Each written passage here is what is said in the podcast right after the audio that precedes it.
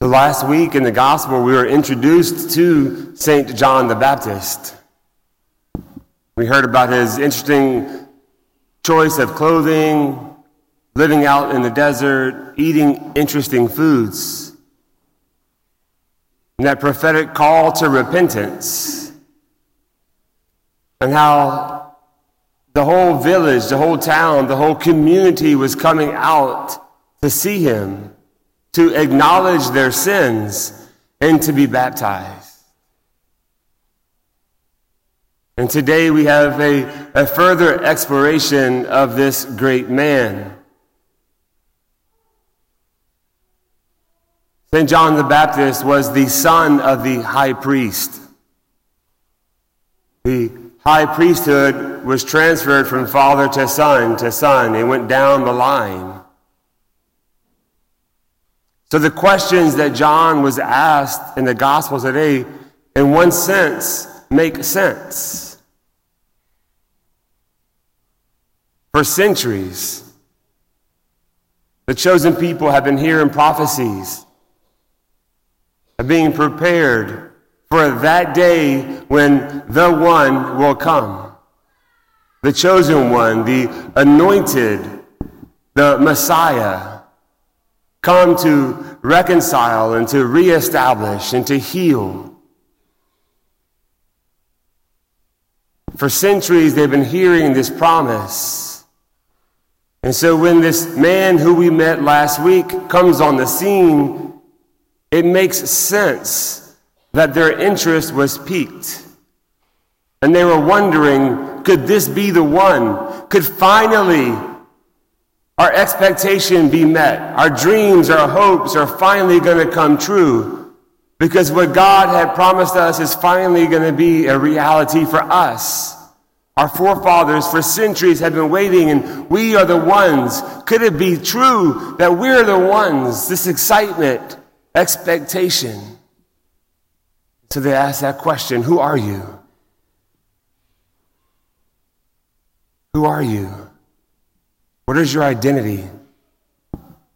What do you claim? Who do you claim to be? What a profound and fundamental question. Again, he had probably thousands of people flocking to him through the desert, being obedient to him. He had command and control. He had a great amount of influence over these people. He very easily could have taken some of this onto himself and allow it to get to his head and feed his ego and feed his pride. Look how great I am. Look at this. How many people love me? Today we would, how many followers do I have? What is my influence? But what does St. John the Baptist do? Nope, I'm not the one. I'm not the Christ. I'm not the Elijah. I'm not the prophet. Elijah was that great prophet from the Old Testament who was predicted to come back, was promised to come back at some point in the future. And the prophet was what Moses said when he was dying. Moses wasn't able to go into the promised land.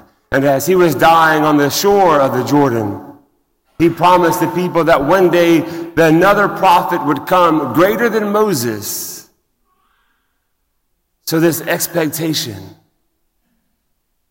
John the Baptist easily, and I'm sure most of us, would have fallen prey to that temptation to bask in the glory for just a little bit. But he said, No, there's one coming after me and I'm not even worthy to be the lowest of the slaves, to take off his dirty shoes off his dirty feet. There's one coming after me. That's the one that you're waiting for.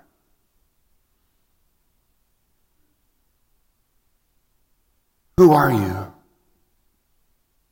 When someone asks you that question, what is your answer?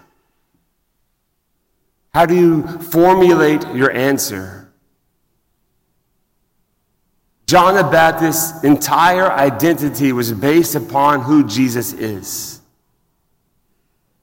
We're in this first part of John's gospel today, and a few verses later is when he sees Jesus walking by, and John the Baptist points to him and says, Behold, the Lamb of God. Look at him. Go follow him. That's the one you're waiting for. He must increase, I must decrease. John the Baptist knew his existence only mattered in light of Jesus Christ. What about you? Where is your identity founded? And what do you base yourself on? In our contemporary culture, it's one of the main topics, the themes of identity. And this ridiculous question of how do you self identify? As though we have the power to create our own identity and then change it on a whim as, as we feel. John the Baptist points in the right direction as to how are we identified only in light of Jesus Christ. On this third Sunday of Advent, we change a little bit. Father's wearing a rose colored vestment. The rose colored candle is lit. The entrance antiphon from Philippians chapter 4 Rejoice always. I say it again, rejoice. The Lord is near. Our second reading from St. Paul, rejoice always.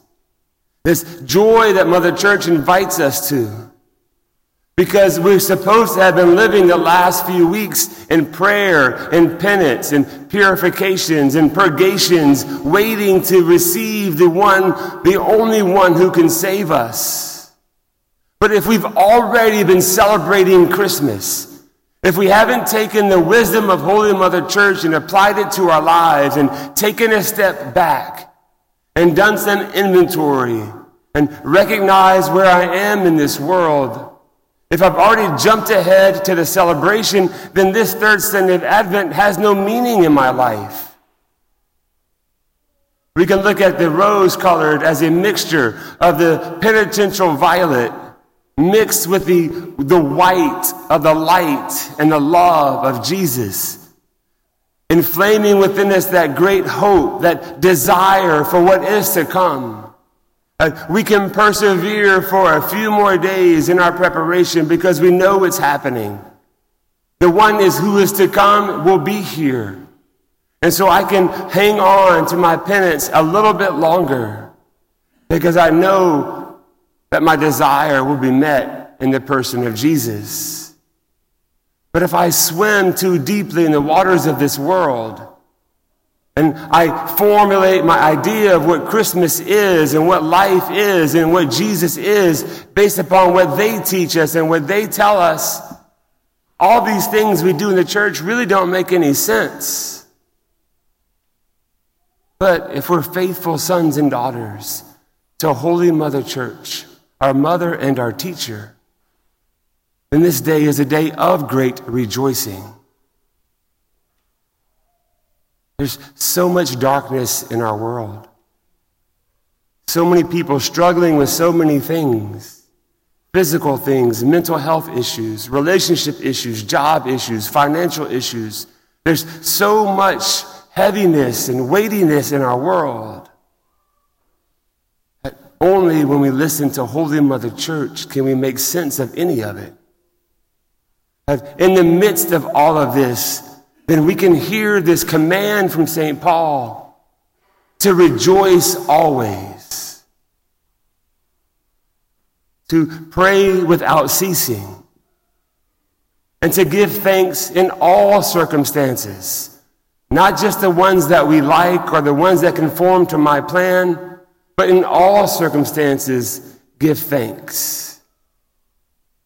And maybe that switch, maybe doing those three things, instead of trying to build my own identity, my own profile, trying to increase my influence in the world. If I, like St. John the Baptist, take the humble path, allow my life to point to someone else Maybe then I will have the joy that I so desperately seek and allow myself to taste a false sense of. Because I'm so burdened by this world, I want relief anywhere I can get it, so I grasp for the next best thing that promises me anything. When the only thing I need is here. We spend so much time trying to focus on ourselves and get my life together and build my life. John the Baptist teaches us to let my life go for the sake of the other. That's what we had in the first reading from the prophet Isaiah. The Spirit of the Lord is upon me. He, he has anointed me, sent me to bring glad tidings to the poor, to heal the brokenhearted. All these things that He's sent to do are to help somebody else. The gifts He received the purpose of his life was to help others. Have we adopted that mindset? Or, like Adam and Eve, am I grasping to that shiny thing that promises me a little bit of something? The wisdom of Holy Mother Church is inviting us to that life of repentance, which means a radical reorientation in the, in, the, direction that my life is going. Not just admitting that I'm a sinner, we all are, we all know that. But to truly repent means I actively move the direction of my life from where I was going to where I should be going. And I should be going to Jesus. This year, the season of Advent is short. The fourth Sunday, the next candle will only be lit for a few hours. So our time for preparation this year has been shortened. So it doesn't matter what you have or haven't done up to this point. Let this day, let this moment be that moment of radical conversion for you to hear this call to repentance and radical reorientation, to self forgetfulness, to allow the light of Christ to shine through you. So, like John the Baptist, you can testify to the light. And that's where you will find true joy. At the end of that second reading, St. Paul gives us these beautiful words May the God of peace make you perfectly holy and may you entirely, spirit, soul, and body, be preserved blameless for the coming of our Lord Jesus Christ. The one who calls you is faithful. Present tense, active verb. The one who calls you is faithful. He's calling you, and he is faithful. And he will also accomplish it. It will happen. If you turn your life, if in all circumstances you give thanks, if you pray without ceasing, and if in some way you can rejoice at all times, the one who is faithful, the one who is calling you, he will do it. He will accomplish it. He will make you perfectly holy be preserved blameless entirely in your body, soul, and spirit. This is the great gift of Christmas. That we can live a radically new life.